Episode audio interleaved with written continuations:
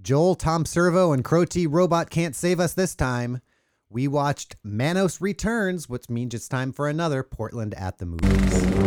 In a world, in a time, in a land of eternal beauty, all that stands between a city and a disaster, in a city where anything can happen. If you thought you had seen it all,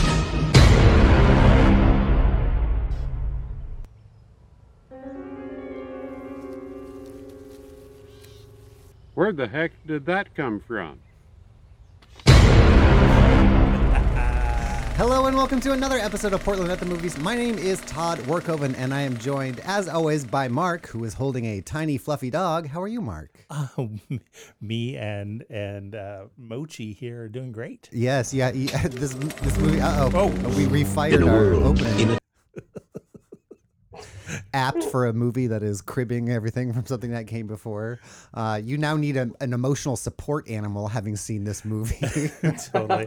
And I've got the most anxious dog in my hand, so e- even my emotional support animal needs an an emotional Needs support one too. Uh, and of course, we're joined as always by Brian, the Unipiper Kid. How are you, Brian? Hey, Todd, doing well. Good, good. Well, this movie, I had no idea it existed until you dropped it in our Dropbox a week and a half ago. So take us through the journey of how you of not only what this is, but what this is from. So I I, uh, I sent um I sent a request to uh, Tonjia Atomic, the director, uh, to to join us on this podcast, but she she hasn't responded. She's she's actually pretty accessible. Has been on several shows and everything. Seems really cool. Okay, she, she So- looked like yeah, the director of this, and we'll get into it, but looked like it had quite the filmography of of, Oh, yeah. of movies that seemed very exciting to watch. So, uh, but yes, Brian, why don't Do you? you know where she? Uh, do you know where she's located, Mark? Is she in Seattle? I I don't know. I uh, contacted her over Instagram because her uh, Twitter doesn't allow for direct messaging. I I was thinking that it might be Seattle because uh, her other movies do not look like they're necessarily filmed in Oregon, but I did see some Seattle in there. Hmm. Anyways, uh, I'm glad that we will not have the uh, social awkwardness of having to uh, give our hot take on Manos returns uh, with the uh, director here in attendance. But uh, so this is a film called Manos Returns, which is a kick-started sequel to the 1965 MST3K classic Manos: The Hands of Fate. Um, and uh, boy, uh, yeah, this was like watching Manos: The Hands of Fate without MST3K. exactly. And what I was shocked to also see is that not only does there seem to be other sequel slash whatever properties, there was a, a pitched television show of Manos at some point. It looked like, and it was really Yeah. astonishing to see all these things pop up. So I, I tried piecing that whole timeline together to figure out what was going on. So this movie started, like I mentioned, uh, on Kickstarter, uh, which just goes to show that just because you can kickstart something doesn't mean you should. But uh, I, I, I, at the same time that this movie was uh, like getting funded and stuff, there was another uh, Manos project called uh, it was a prequel uh, called like the beginning of Torgo, Rise of Torgo. Rise of Torgo. Torg. Um, right. Yes.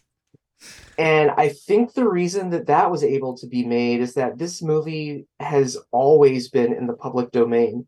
Um, because I guess the original director forgot to Oh. copyright it or something weird like that. Right. Um, so it, it's kind of a uh, free for all for people to do with the characters as they wish.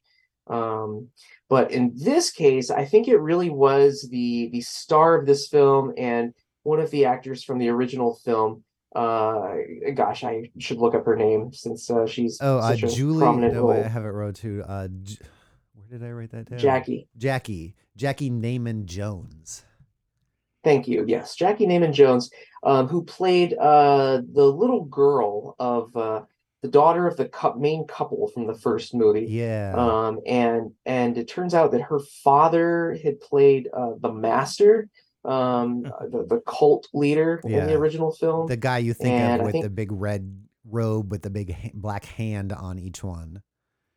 Yeah, and then I think her mother played the mother, her actual mother in the in the original movie too. Okay. Um, I think so. Anyways, uh, this uh, was a definitely like a, a lifelong family affair for um uh Jackie, who uh her character name was Debbie, and it looks like that uh you know th- this was done as sort of a nostalgia grab, um, spearheaded I think by uh um, Jackie herself. I was gonna say because And, here's uh, what I noticed about Julie Neyman Jones. Not only did I notice that she must be the daughter of of the master, and then eventually I realized she was the daughter in the original movie, but she is also Julie Neyman is uh, acts in this and is credited for screenplay, producer, production designer, location manager, wardrobe manager, prop master, special effects makeup, and catering.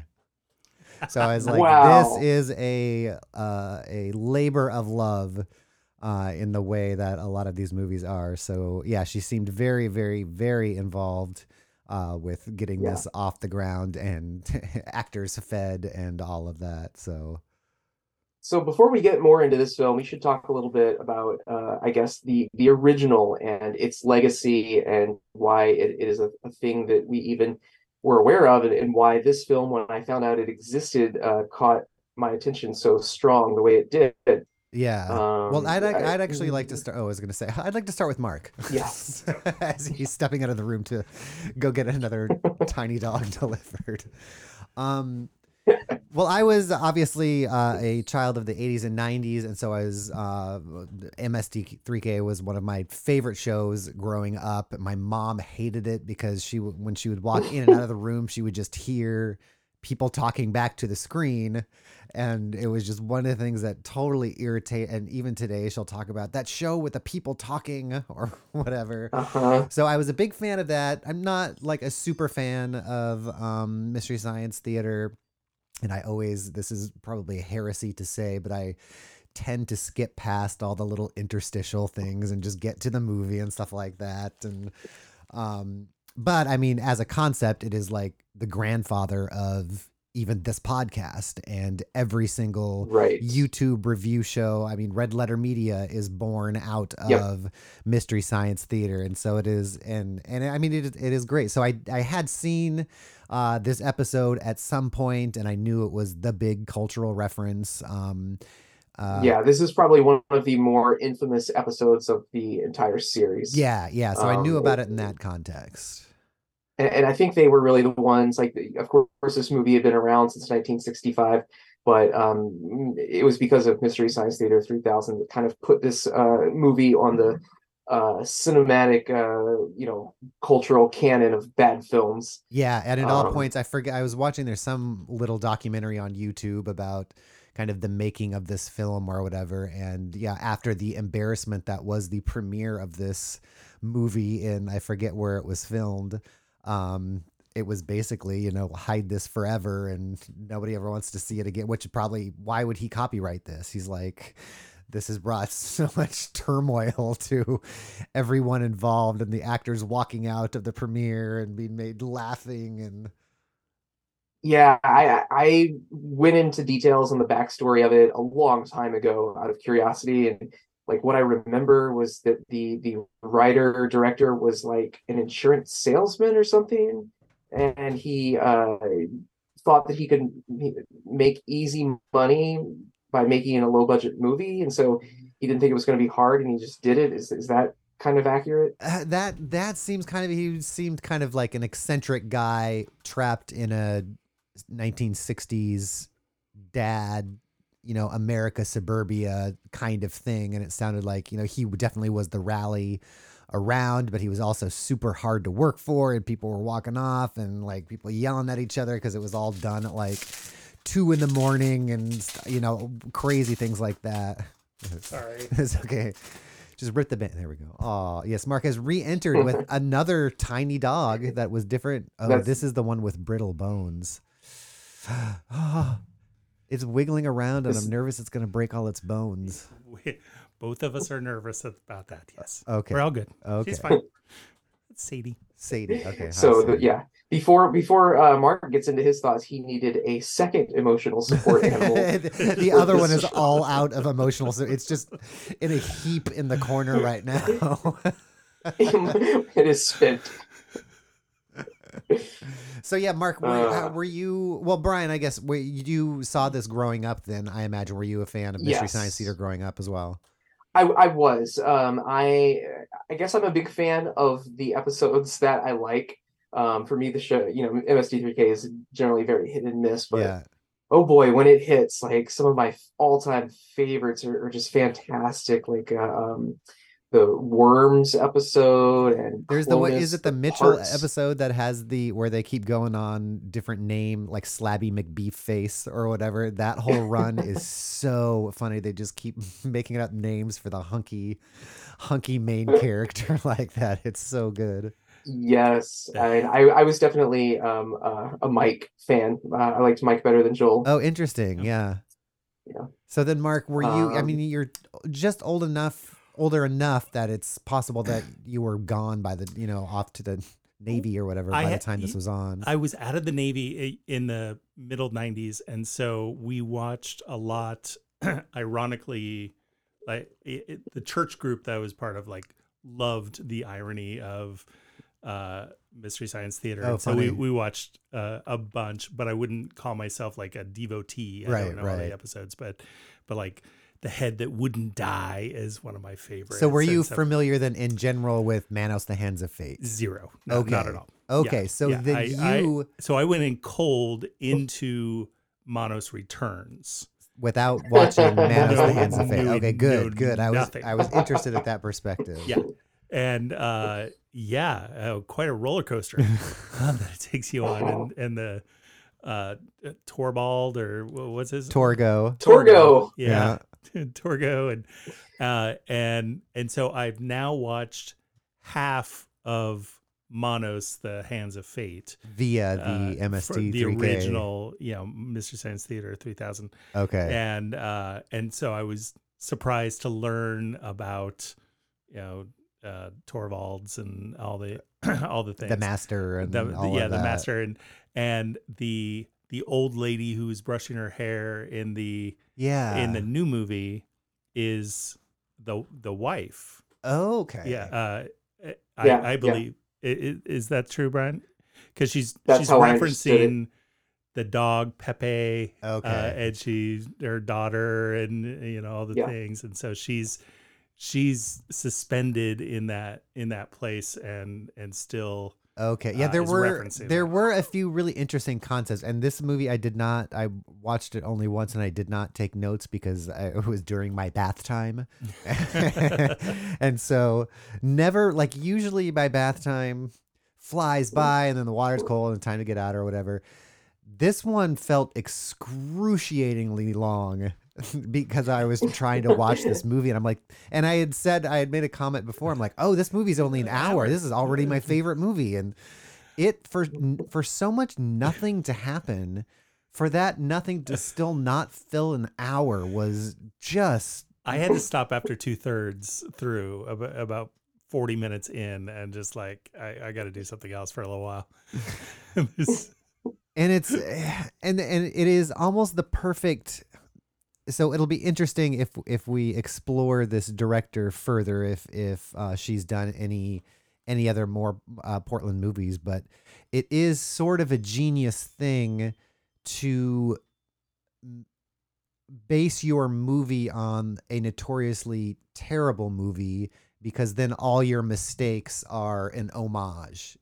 You know what I mean? Like right. yeah, all the terrible pacing in this movie where things should have been edited to make the dialogue flow better or when someone's staring off in the distance it's like well but that's what they did with the first one so i don't need to do another I- I'm- pass in the editing bay well they they see And some I'm not- interesting things in the uh in the Kickstarter of what their motivations are. oh oh, and oh what okay. they plan on doing and what they plan on not doing. okay And so uh, let me read a couple things to you here. okay good Um, one is, um, Just a second.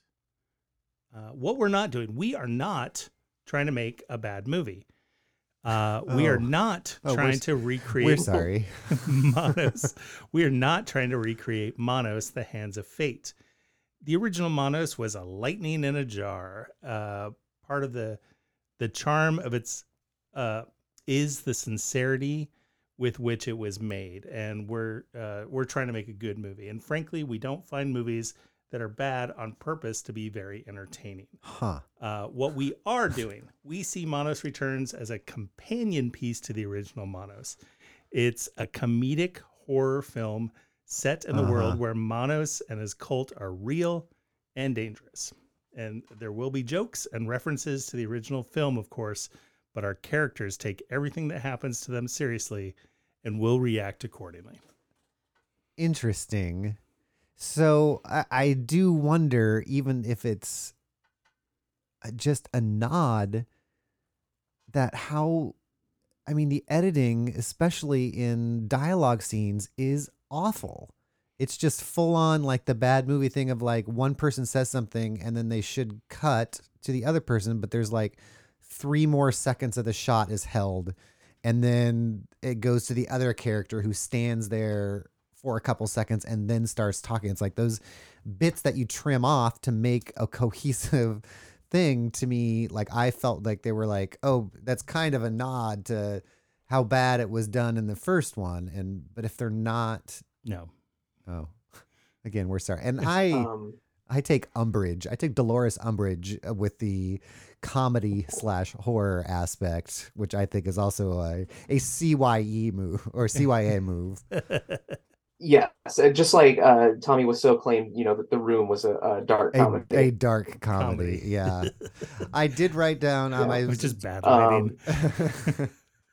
uh, I was taking some notes here before we started recording, and I, I wrote down this movie has everything, by which I mean buxom women in slinky nightgowns smearing blood all over each other. that's about all it has, but that's almost everything. Well, so that's a perfect example of like how I think why I think this movie is bad, eh, other than the fact that it's trying to make a sequel to a bad movie.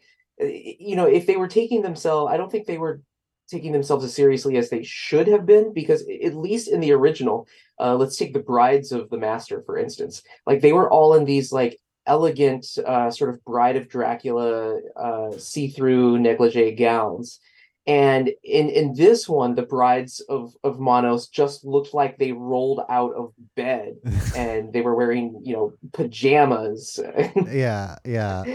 Eh, so yeah Well, let's set this movie up a Um, little bit, maybe.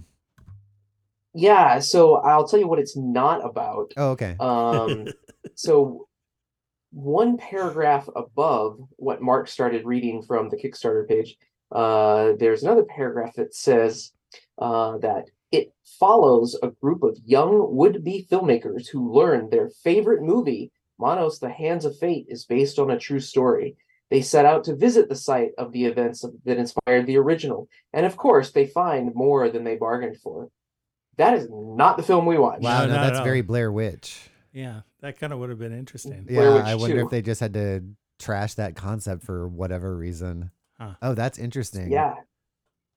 It- or I'm wondering if if the most of the script they kept, but they just took that element out because at the beginning we joined this uh, group of characters Oddly uh, pulled as off they are by the searching side for of the the, valley ro- pulled off on the side of the road for no reason to have a dialogue. for no reason, and we don't know where they're going, and they're just looking for the Valley Lodge. So I'm wondering if they were, you know, the filmmakers, but they just removed that sort of wraparound premise. It could be, but that cracked me up, uh, which did I did think so. Yeah, it opens on this this driving through the woods type thing, and there's this group of four people in the car. And after the credits, the car is just pulled off the side of the road, and they're all talking. One of them's cold. The back two, the people in the back seat are making out. You know, we're kind of establishing who these people are. They're not stopped for any reason other than to have this conversation. And I was like, kind of good for the filmmakers to know that it was really difficult to capture dialogue properly in moving vehicles. So whenever they had to do that, they just pulled over because then they started driving again and then a couple minutes later is when they get pulled over by the cops. And so for that first time, they were just stopped for no reason. They weren't lost. They weren't anything. yeah. Well, they were in a convertible too, so that would have been, you know, even more tricky to capture dialogue. Yeah, yeah, totally. Um, but why does uh the, the- so the convertible that they were in was labeled uh 233? Did you notice that with big did numbers in the front windshield? I did notice that. Yeah. Was that a reference to anything? You think?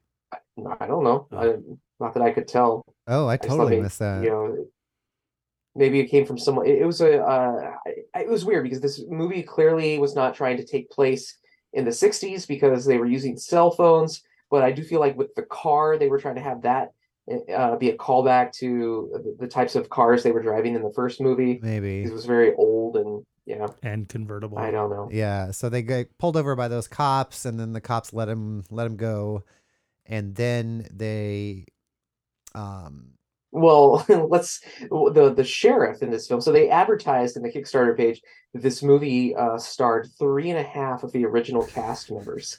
So we, we had Debbie and her mom and the master, and we had the son of the original sheriff playing the sheriff. Oh my gosh. well, let's talk about that because the the um the Manos the Hands of Fate is famous for that guy in the red robe with the black handprints on it. That is Tom Neyman. This movie was made in 2017. Tom Neyman died in 2015. In 2006, oh, 15? I thought maybe I got that wrong, but I think he died before this movie was made, and he is in it. There is Well- footage in it, and I couldn't tell it wasn't from the first movie, so it looks like at some point they just shot green screen footage or e- e- extant Yes, footage I- of Manos to use in, you know, next. So I know, I know the. I can. If you stop talking, Todd, I can. I can fill you in. Um, oh, meet me. I know what's going on. Um. and the weed is tell you. calming me down. So,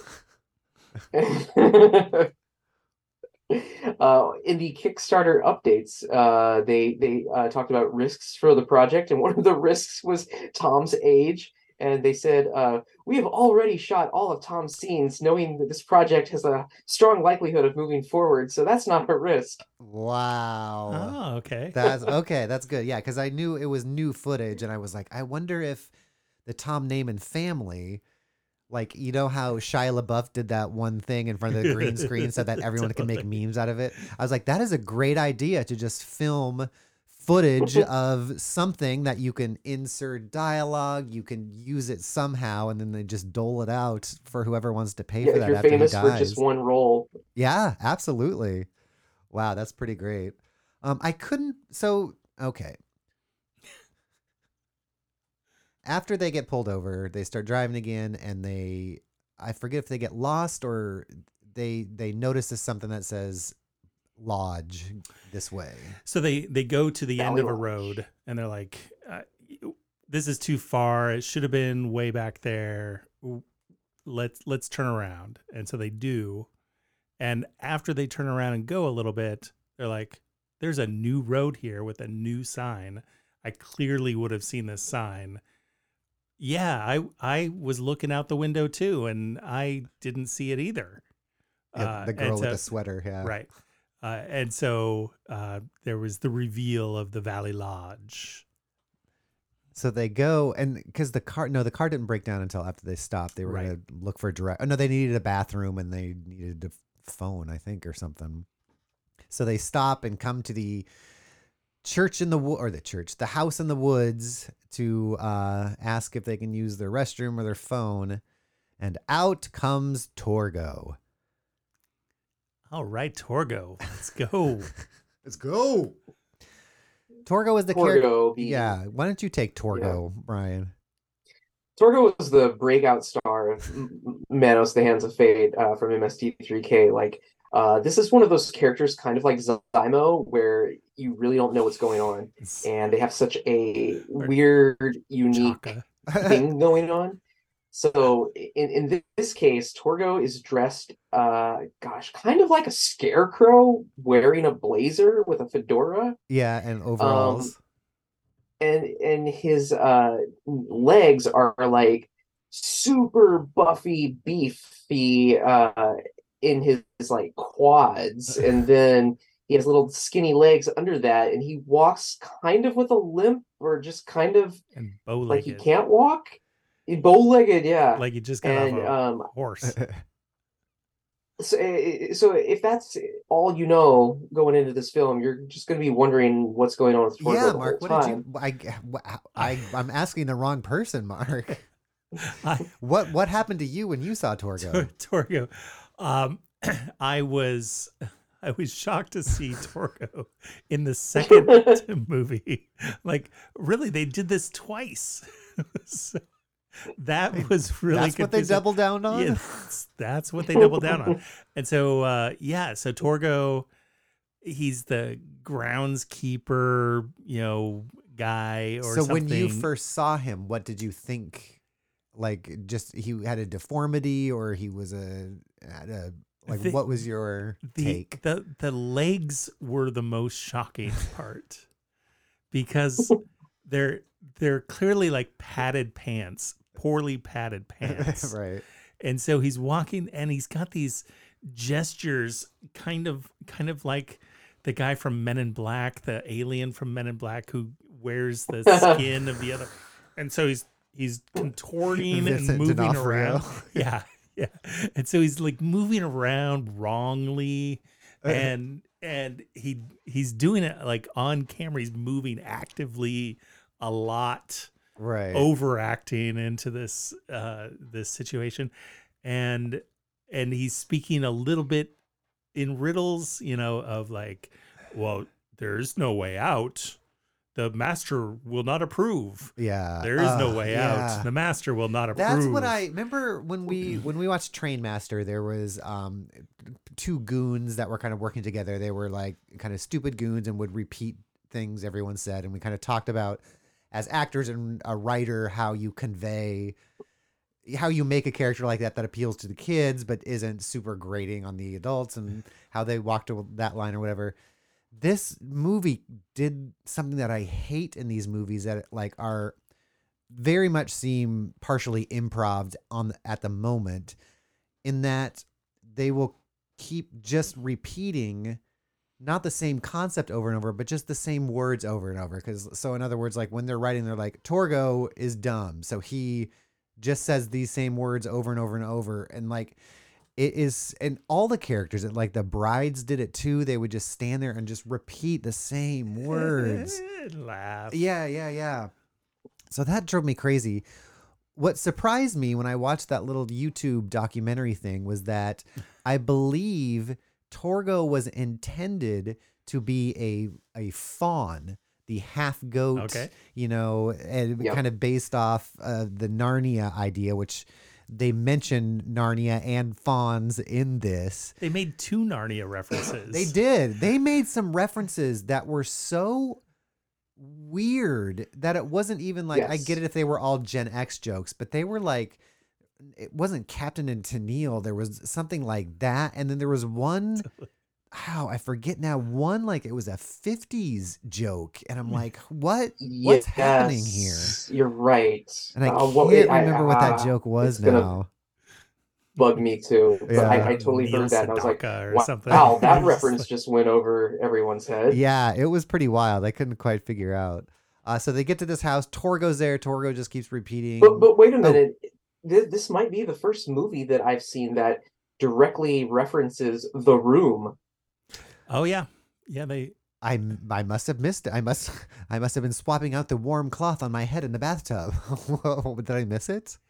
They, were- they Oh, were oh. talking about Beginning bad of the movies movie. There's a scene, yeah, where they discuss bad movies. That's right, and how sequels of those are always bad, and I was trying to. And I was like, oh, is it going to be one of those movies? And thankfully, it wasn't. That was just a quick. I was really hoping uh, there was there was a moment where I thought they were going to point the camera at themselves and and say something like, "Well, you know, at least none of them had really bad actors." Wink, wink. know, yeah, s- yeah, something like that. But they were, yeah, that is good on them that they were able to to rein that in, so that it wasn't wasn't too much or too annoying. Um, yeah, Torgo just keeps repeating the, you can't you can't be here, you can't stay here. The master's coming. The ma- Debbie and the master. Debbie, Debbie. Debbie. Oh, Debbie Ann. Debbie Ann. That yes, they kept referring to the the Yeah. master being with Debbie, and I could never figure. Every time I thought the lady I was seeing was Debbie, they would both be talking about Debbie as if Debbie wasn't I- there, and so I never understood who was Debbie. and and all the brides looked it, there w- there wasn't a distinguishing quality to any of them individually and Yeah. so i know one of them is the director Yeah, yeah, yeah. Yeah, number and- three. sure but I think she was the one in the forest. Is all I could figure out. One of the ladies had blonde hair, but she was just always in the background Right. too. so, so yeah So they all they at first Torgo doesn't want them to stay, then the car won't start. Torgo has this there was a couple couple moments in this movie that really got a laugh out of me that I don't think was intended to be a laugh. Torgo has this big staff that is kind of cool. It's it looks as like it's an old rake and on the end of it is a a Motto. hand like cut out of iron and is kind of curled and it's like pretty cool. So he's using that as a walking stick. And you can uh, you, you can buy one from uh, uh, Jackey's Etsy store where she uh, sells them. Wow, how much is it? Like it's like two hundred and seventy five dollars or something. Dang. You know what I do want to buy? I want to buy the Biff cane from Back to the Future 2, where it's that fist and he keeps knocking people on the head with it. I think you can get Uh-huh. one of those for 40 bucks. I'm like, I might spring me from one of those Biff, one of those Biff canes. Um, so Torgo uh, doesn't want to let them inside because the, de- you know, the master won't allow it. The ma- you can't stay here. You can't stay here. The car doesn't start. They beg Torgo to let them back inside. And inside, it's one of those things where, and they even say it like we shouldn't be. Well, first they start trashing, like they're standing. Torgo brings them inside and is standing. They're standing in a group of five, and these horrible monsters who have basically talked them way, their way in are like, this place is trash and disgusting, and the people who live here must be animals. And, and, and I, I expected torgo to go I, Hey, I'm I- right, I'm right right here. the master will not approve. It made it, it made me think, Mark, of the uh, when we went into the uh, Hot Lake Hotel. Yes. And, uh, yes, that's actually where they should have uh, filmed this. hundred percent. So uh, yeah, and then we start seeing we see an older woman with long blonde hair, who I was like, is that supposed to be the mom from the first one? But the mom from the first one looks forty five because she has a beehive, and so they they all always look sixty five to Right. me. And so I was like, she doesn't seem old enough, but I guess that makes sense. Uh, So it's an old woman in a nightgown who's combing her hair and combing her hair and having a conversation with a man, but then we see that the man is just in her imagination then we just kind of see people in the background and like none of the four Oh, it makes it makes sense now. So that blonde woman had there was one character who uh, was her daughter, and that was the lady who was the Debbie. daughter Debbie in the, The first one. leader, Okay, okay. yeah. yeah, yeah. yeah I'm just catching on.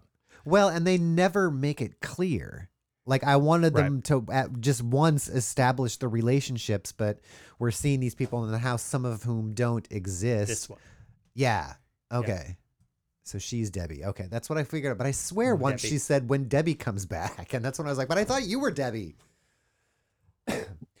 so there there there are visions and i wondered if i didn't pay attention closely to the first manos but we see people in the house who aren't ghosts necessarily although there's a ghostly apparition at once but we understand that they don't exist in the same reality that our that our group of four or whatever so we're not quite sure what's going on with them.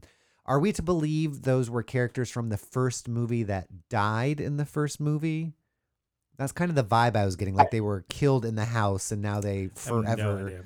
because the idea with No idea. because at at first Torgo Torgo several times dies in this. Once he is beaten to death by a hammer by all the brides, and then he all of a sudden is there the next scene. And I was like, "Well, am I going crazy?" But then the lady in the in the movie says, "How are I? I saw you beaten to death with hammers. How are you alive?"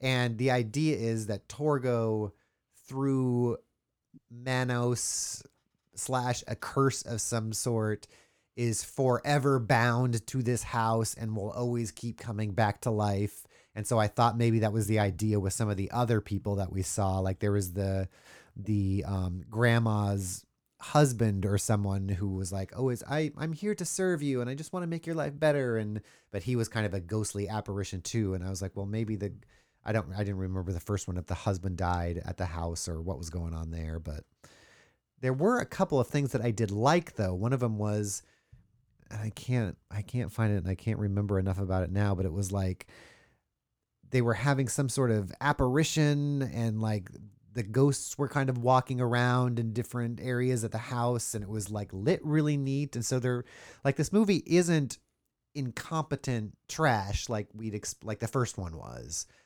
but it's still like if it's not trying to ape the same mistakes as the first one that's when I'm starting to have more questions. So I'm very interested in in some of the other things that uh, well it goes back to why made. was this made you know uh you just i think that was the biggest problem with this movie is that it didn't really have a purpose. Right.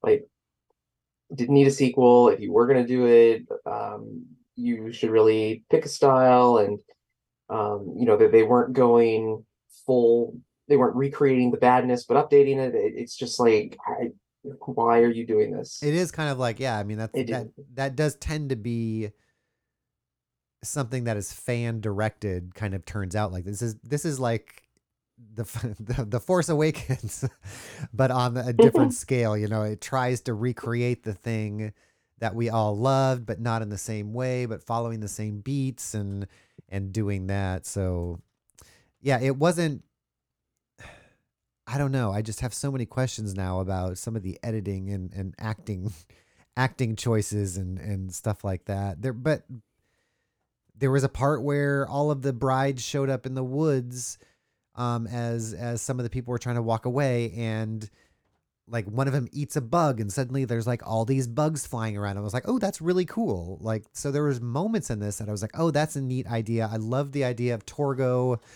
being in this purgatory existence of never getting anywhere. I thought that was really interesting. Um, but yeah, there wasn't any any other meat to that. I think. Um, shout out, shout out to the Torgo actor. Um, he did a really good job of uh, being Torgo and, and Yep. embracing the Torgoness.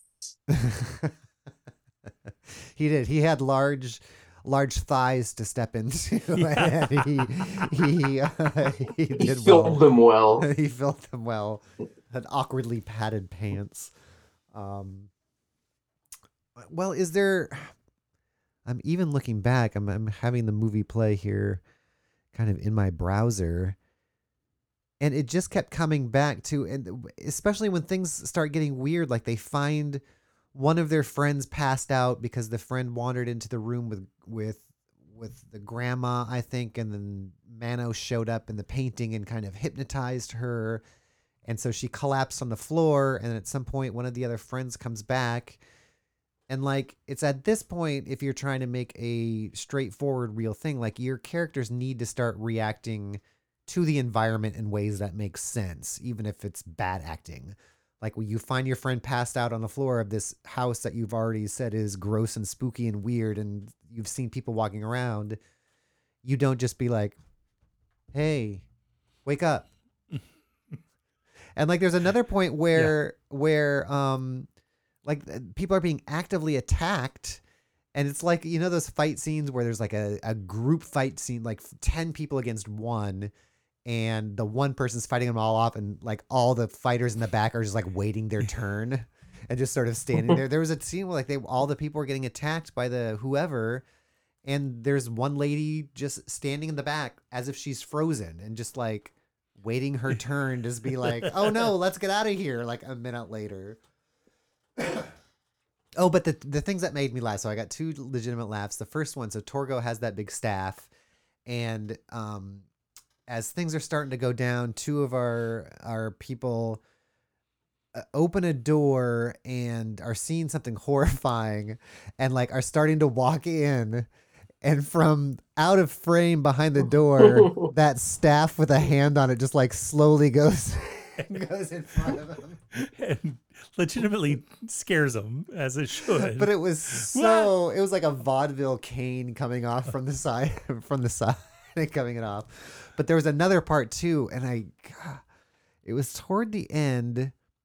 Um and oh man, someone else talk here for a bit. I want to find it because I want to it was so funny to me. Oh, they also did that Um, thing. Yeah, here. Yeah, go ahead, Brian. Oh, I, I was just going to talk about Here's- how they. Uh, it's been a long time since I've seen a movie that's done uh, day for night uh, quite this bad. oh, I did notice that too. And every time they got back to the house, it was like broad daylight, and then they would cut out to the walking down the blue. and it was always perpetually about to get dark. Even you know, the sun is blazing down on them. Like it's about to get dark. And- But then that one girl, like they said it so much, like the third or fourth time, that girl was like, "Isn't that three or four hours from now?" She was like looking around. Um, but at some point, Debbie comes out and is yelling at the grandma. A mirror breaks. Um, the grandma picks up one of the shards of glass and stabs Debbie in the back. And I thought, if you pick up a shard of glass and stab someone with it, like you, all your fingers are gone. You are Yeah. just gonna cut them all off. But they're uh, so she's gonna stab um Debbie in the back. Debbie is threatening the guy that's dressed like Indiana Jones for some. Oh, Torgo. Sorry, I just saw to the side. I'm like, why is Indy? So Debbie is threatening Torgo, who's kind of cowering against um, the wall and like a wardrobe against the wall. Grandma goes to stab Debbie in the back. Torgo's trying to say, Debbie, like, stop! Don't even understand what's happening or stuff. And it's going on for a good 30 seconds in this corner or whatever. And Torgo says something like, Don't you understand? You're making everyone scared. And then, like, opens the wardrobe he was standing next to. And, like, there's two people in it, just like, Hey. like, like, it was such a comedy reveal how they were like, over here and they open up and they're like "Yay," cowering in the closet and then and then that's when they just It was- stood there for the next four minutes it was funny because they were hi- trying to hide in the closet, and I think that like Torgo was actively trying to like protect them, but then he's the one that opened the door and is like, "In here." it was so funny. He's like look everyone's scared. Just opens the door. Uh let's Um, see.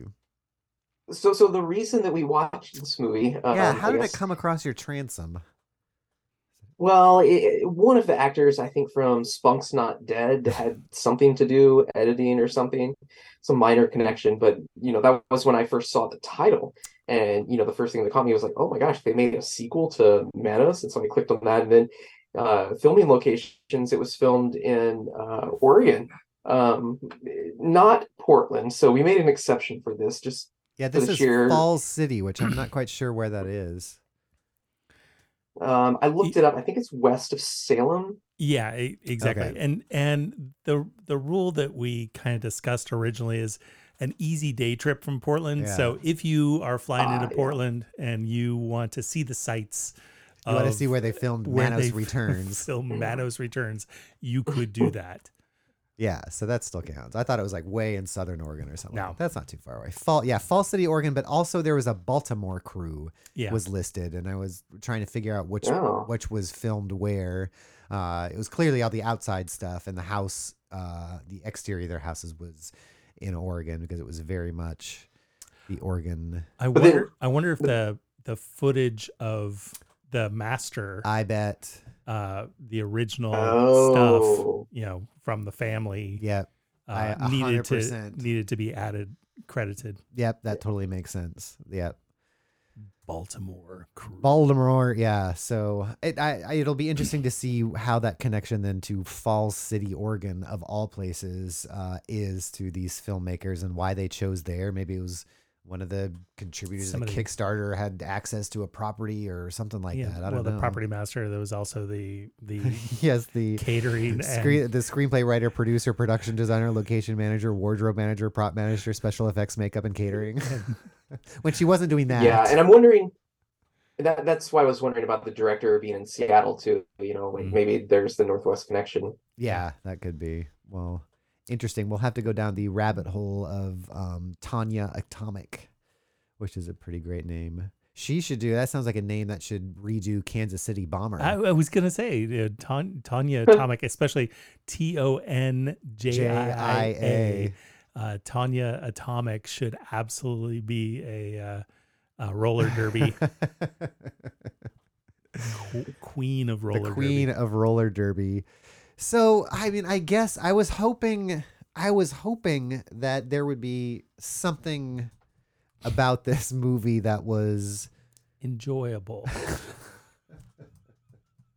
entertaining. It was a chore. It was a chore. chore. that It was chore. excused its existence. It was a little, and that's I guess that's what was totally uh, uh, disappointing about it is that it was. I mean, it's only an hour long, which I commend them for only making something that's an hour instead of trying to stretch something out to an hour twenty. Because even even this, I mean, this could be chopped down to a half hour at at best because there is just so like once they get to the house like literally nothing happens until the very end and there's and, and every single time we get a conversation it's just the same repeated thing over and over. Torgo saying the master won't like it.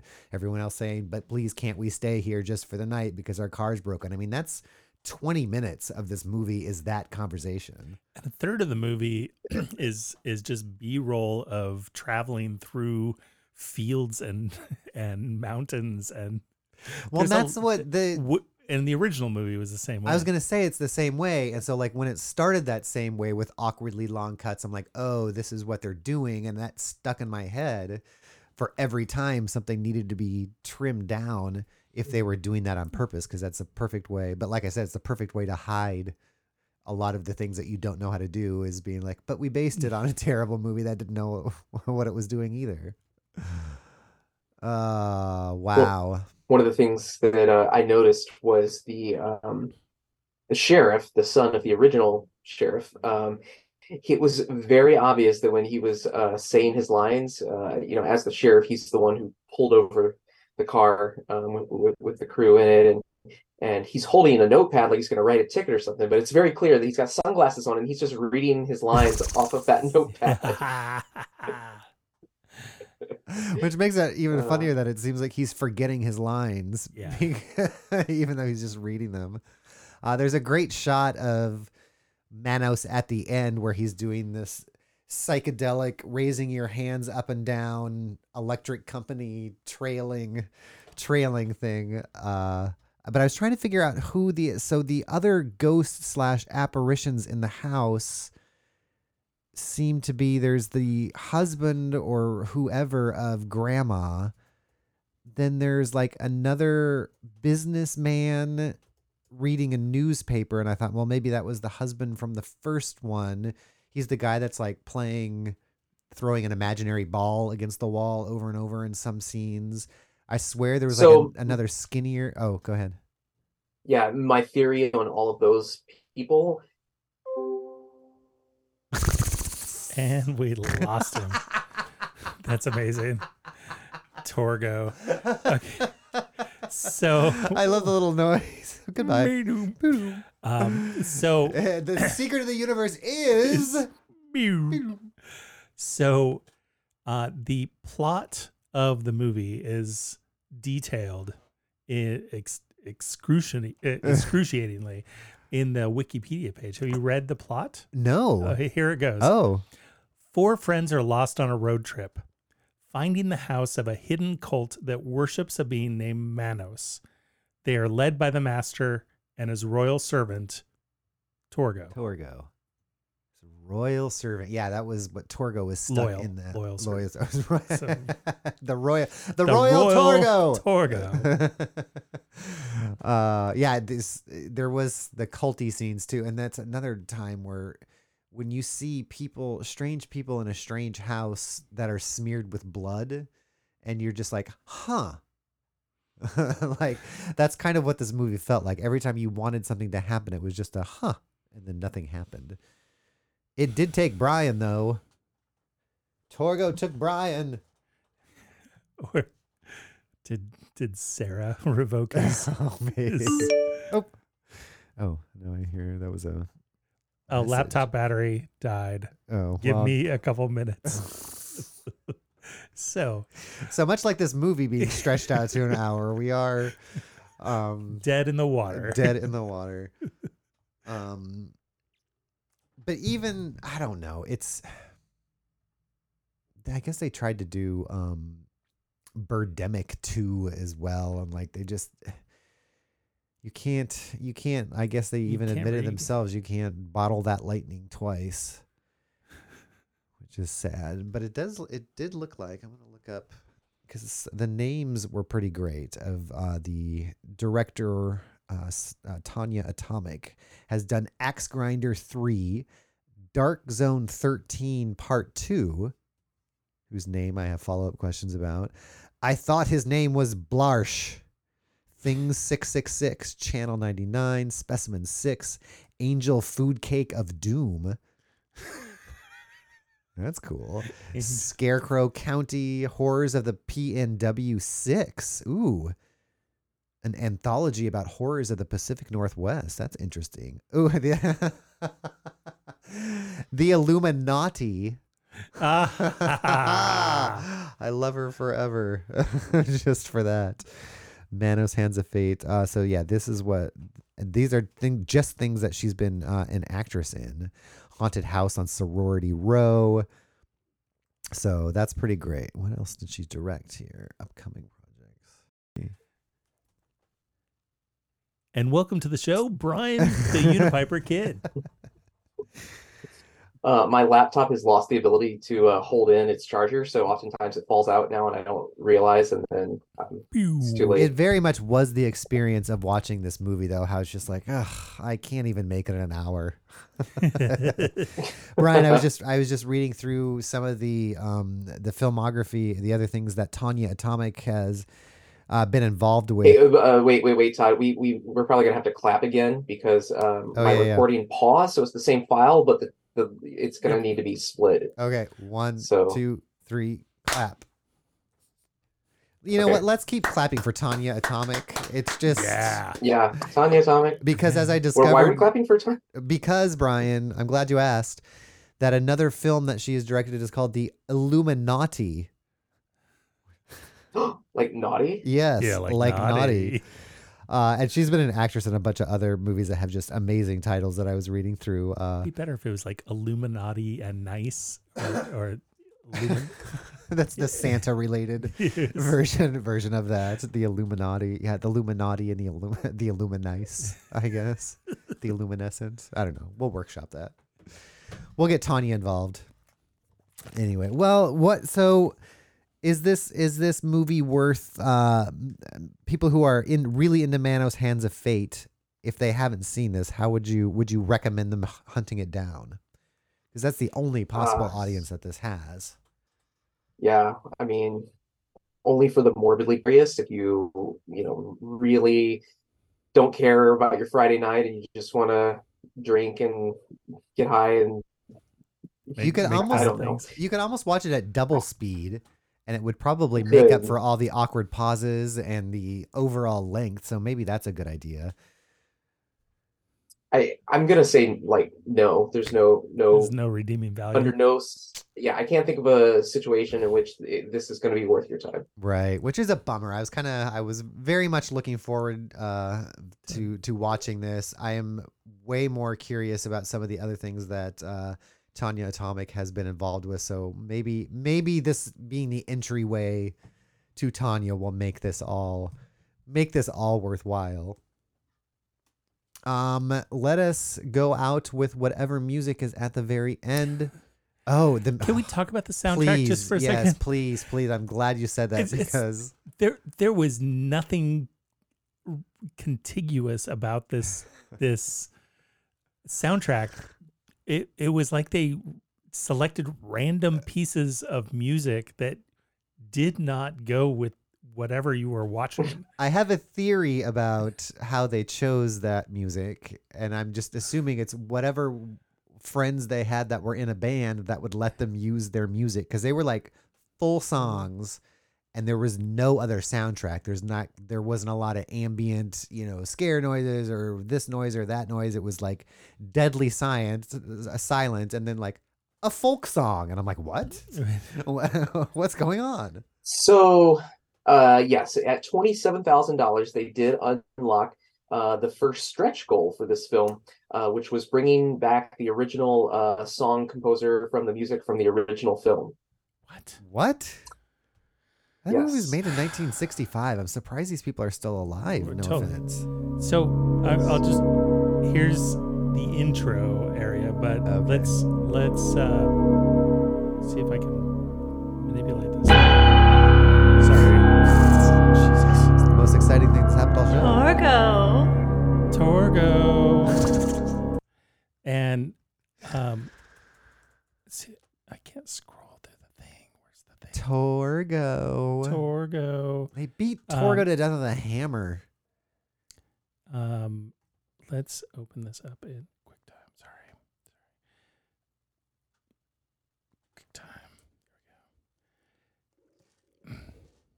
And I am really surprised it took this long for someone to do something with the Manos property, especially since it's not in or since it's in public domain.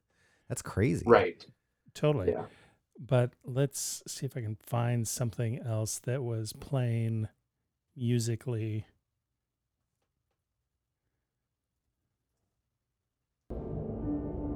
And it was never at places that made sense. We gotta get out of here. Oh, I think it was uh, right when the title comes on screen. There's some wacky psychedelic flute going on. Yeah, so this is the intro title sequence. Will Ferrell from Anchorman shows up to plays jazz flute. with Lizzo. And, And this is t- on Thomas Jefferson's flute.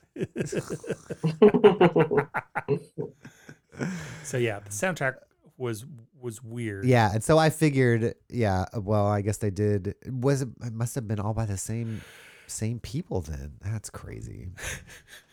anyway.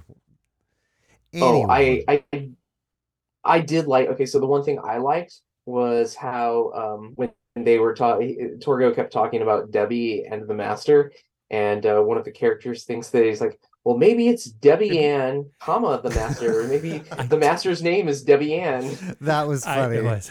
That was funny.